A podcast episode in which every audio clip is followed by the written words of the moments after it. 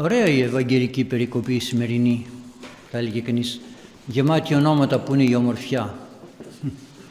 Και όμως, όταν μιλάμε για το παρελθόν, είναι κάτι πολύ ωραίο. Το παρελθόν δεν είναι κάτι που πρέπει να το ξεχνάμε. Είναι οι ρίζες μας, είναι οι βάσεις μας. Και πρέπει οπωσδήποτε να γυρίζουμε προς το παρελθόν για να ξέρουμε από πού ερχόμαστε, πώς ερχόμαστε, ποιοι είναι εκείνοι οι οποίοι μας στήριξαν και ήρθε αυτή η σημερινή δική μας ικανότητα να ζούμε σε αυτή τη ζωή. Πώς έζησαν, τι έκαναν, πώς μεγαλούργησαν. Φαίνονται πολλά ονόματα, ναι. Βέβαια, αν καθίσει κανείς να τα ερμηνεύσει, να καταλάβει τι γίνεται γενές 14 κτλ. Δεν θα μπορέσει να αντιληφθεί τι γίνεται. Γιατί, διότι δεν έχουμε την γνώση να ερμηνεύουμε και να κατανοούμε την Αγία Γραφή. Η Αγία Γραφή πολλές φορές ερμηνεύει την Αγία Γραφή ή ερμηνεύεται από την Αγία Γραφή και από τους πατέρες, την Ιερά Παράδοσή μας. Αλλά θα είχε κάποιος και έναν αντίλογο και θα έλεγε ο Ιησούς Χριστός είπε ότι εκείνος που έβαλε το χέρι στο άρωτρο και ξεκινάει να οργώσει δεν πρέπει να κοιτάει πίσω. Διότι αν κοιτάει πίσω τότε ουκ στην εύθετος εν τη Βασιλεία του Θεού. Δεν είναι ευπρόσδεκτος στη Βασιλεία του Θεού. Αντίθεσης, αντίφασης, όχι. Γι' αυτό και όταν μελετούμε την Αγία Γραφή πρέπει να την μελετούμε απλώς και να μας την ερμηνεύει εκείνος ο οποίος έχει φώτιση Θεού για να ερμηνεύει τις γραφές γιατί και οι αιρετικοί την Αγία Γραφή χρησιμοποιούν όχι όμως και τους πατέρες, όχι όμως και την παράδοση. Την παράδοση την απορρίπτουν, δεν τη θέλουν. Είναι κάτι το άχρηστο, δεν πειράζει. Για μας το παρελθόν είναι κάτι που μας δένει. Αλλά γιατί ο Κύριος λέει δεν πρέπει να κοιτάς πίσω. Αν προσέξετε δεν λέει όποιος περπατάει στο δρόμο δεν πρέπει να κοιτάει πίσω γιατί θα σκοντάψει άρα δεν θα φτάσει στον προορισμό του. Λέει όποιος έβαλε το χέρι στο άρωτρο και πάει να οργώσει και κοιτάει πίσω αυτός δεν είναι ευπρόσδεκτος στη Βασιλεία του Θεού. Τι σημαίνει αυτό; Όποιος έχει βάλει το χέρι στο άρωτρο σημαίνει μπήκε για δουλειά. Δεν μπήκε για περίπατο. Μπήκε για δουλειά και δεν χρησιμοποιεί καμία άλλη εργασία παρά μόνο το όργωμα. Αν έχει κανείς εικόνα του πώς οργώνουμε με το αλέτρι θα καταλάβει πολλά. Τι, αυτός που οργώνει το νου του τον έχει ναι μεν εξ ολοκλήρω εδώ, στο παρόν, στο αυτό που φτιάχνει τώρα, στην αυλακιά που φτιάχνει τώρα, την αυλακιά που κάνει τώρα, αλλά μέσα στο νου του όμως έχει και το πριν της αυλακιάς. Πού ήταν η αυλακιά η προηγούμενη, πώς αφήνει αυλακιά καθώς προχωρεί; Και συγχρόνως έχει και τον στόχο που θα φτάσει. Για να κάνεις ίση αυλακιά πρέπει να έχεις όπως και στη γεωμετρία για να φέρεις μία ευθεία πρέπει να έχεις δύο σημεία αρχή και τέλος άρα λοιπόν τι θέλει να πει ο Κύριος; Όταν οργώνουμε στη ζωή μας όταν δουλεύουμε στη ζωή μας όταν δουλεύουμε την γη που είναι ο εαυτός μας. Προσέξτε την γη που είναι ο εαυτός μας τον οποίο εαυτό μας δεν τον δουλεύουμε δεν τον οργώνουμε. Αφήνουμε τα ζυζάνια αφήνουμε τον διάβολο και έρχεται και σπέρνει χίλιες δυο αμαρτίες και δεν οργώνουμε το χωράφι της ψυχής μας και να σας πω και κάτι. Κάποτε ο Γεωργός όταν θέλει να ανανεώσει το χωράφι του κάνει βαθιά άρρωση, βαθιά. Βάζει μηχάνημα και πάει πολύ βαθιά να φέρει τα πάνω κάτω. Εμείς παίρνουμε μια αξίνα και ίσε ίσε από πάνω που σκαλίζουμε, γρατσουνούμε τον εαυτό μας και τα βλέπουμε όλα ωραία.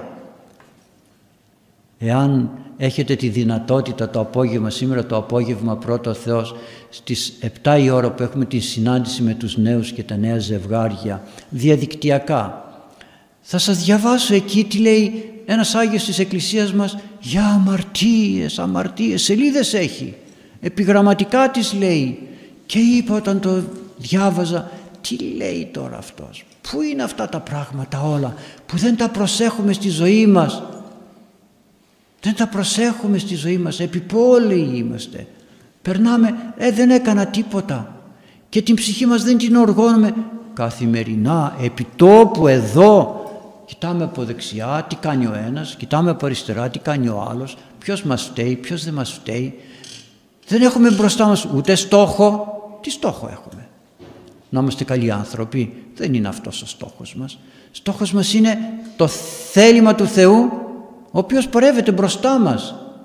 Μπροστά μας πορεύεται. Δεν είναι μακριά, δεν είναι κάπου στον ουρανό. Μην το ζούμε έτσι. Όποιος πιστεύει ότι ο Θεός είναι κάπου στον ουρανό, χαμένος μακριά από μας, τότε δεν κάνει τίποτα. Ας αφήσει την πνευματική ζωή, ας αφήσει τον χριστιανισμό ή ας λέει ότι είναι χριστιανός, αλλά τίποτα. Είναι κάτι σαν όλα τα άλλα. Μπροστά μας είναι ο Χριστός. Αλλά για να χαράξω πορεία μπροστά, σωστή πορεία μπροστά, πρέπει να ξέρω και την προηγούμενη πορεία μου που έκανα.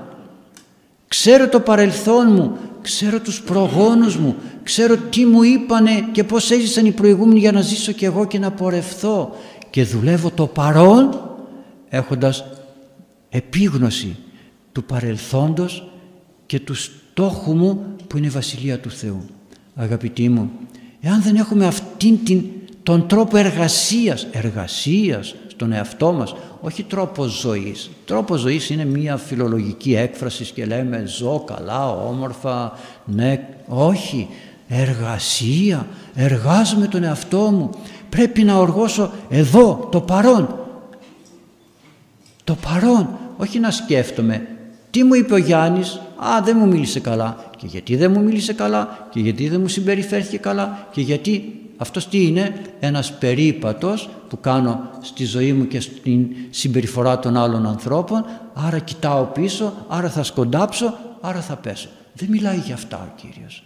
Ο Κύριος μιλάει για όργωμα, όργωμα. Βάλε βαθιά το αλέτρι και όργωσε έχοντας τον εαυτό σου και την εργασία σου δεμένη με το παρελθόν και με στόχο το μέλλον. Ναι, έτσι πρέπει να δουλεύουμε ακούγοντας το παρελθόν και βάζοντας σαν στόχο το μέλλον που είναι ο Ιησούς Χριστός που είναι μπροστά και πορεύεται προς τον Παράδεισο. Αν δεν ζήσουμε έτσι αγαπητοί μου αν δεν ζήσουμε με γνώση και επίγνωση του εαυτού μας σε σχέση όχι με τους άλλους. Εμείς πάντα ζούμε σε σχέση με τους άλλους. Πώς να το κάνω αυτό όταν οι άλλοι θα με κοροϊδέψουν; Πώς; Μου έλεγε κάποιος κληρικός είχε πει σε έναν δικό του άνθρωπο γιατί ξοδεύεις, ξοδεύεις τόσα χρήματα παίρνοντας τη δουλειά σου ε, απ' έξω τυρόπιτες, σουβλάκια, το ένα το άλλο και κάνεις και ζημιά στον εαυτό σου και ζημιά και στην τσέπη σου και στην υγεία σου και στην τσέπη. Γεμίζεις με τοξίνες και όξινα πράγματα τον εαυτό σου και αδειάζεις και την τσέπη σου. Τι να κάνω λέει. Να πάρεις από το σπιτάκι σου και εγώ πόσες φορές το έχω πει δύο φετούλες ψωμάκι, δύο κεφτεδάκι, βάλτε σε ένα μπολάκι και κάθισε να φας την ώρα που κάνετε το διάλειμμα σας, το κολατσιό. Ε, πάτερ, τι θα πούν οι άλλοι, θα κοροϊδέψουν οι άλλοι αμέσως. Τι θα πούν οι άλλοι. Δεν οργώνω εδώ το χωράφι μου έτσι. Κοιτάω από εδώ, κοιτάω από εκεί, περίπατο κάνω και σκοντάφτω. Του λέει, κάντο και θα δεις. Θα το κάνω λέει.